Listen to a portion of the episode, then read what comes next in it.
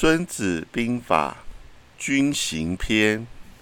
孙子曰：“习之善战者，先为不可胜，以待敌之可胜。不可胜在己，可胜在敌。故善战者，能为不可胜，不能使敌之可胜。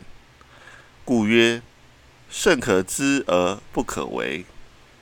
不可胜者，守也。”可胜者，攻也；守则不足，攻则有余。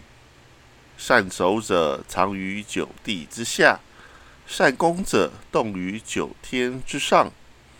故能自保而全胜也。见胜不过众人之所知，非善之善者也。战胜得天下曰善，非善之善者也。故举秋毫不为多利，见日月不为明目，闻雷霆不为聪耳。古之所谓善战者，胜于易胜者也。故善战者之胜也，无智明，无勇功。故其战胜不是，不是者，其所措必胜。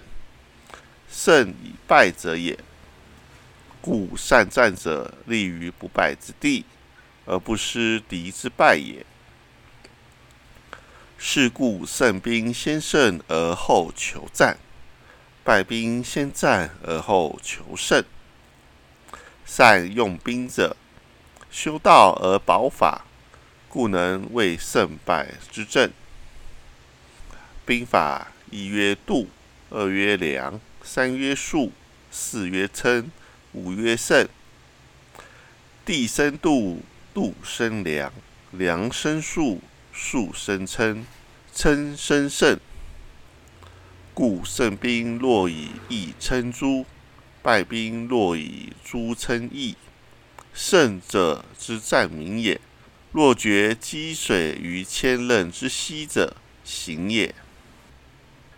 以上为军行篇的朗诵文，谢谢各位，我是猫斯面七四，下次再见。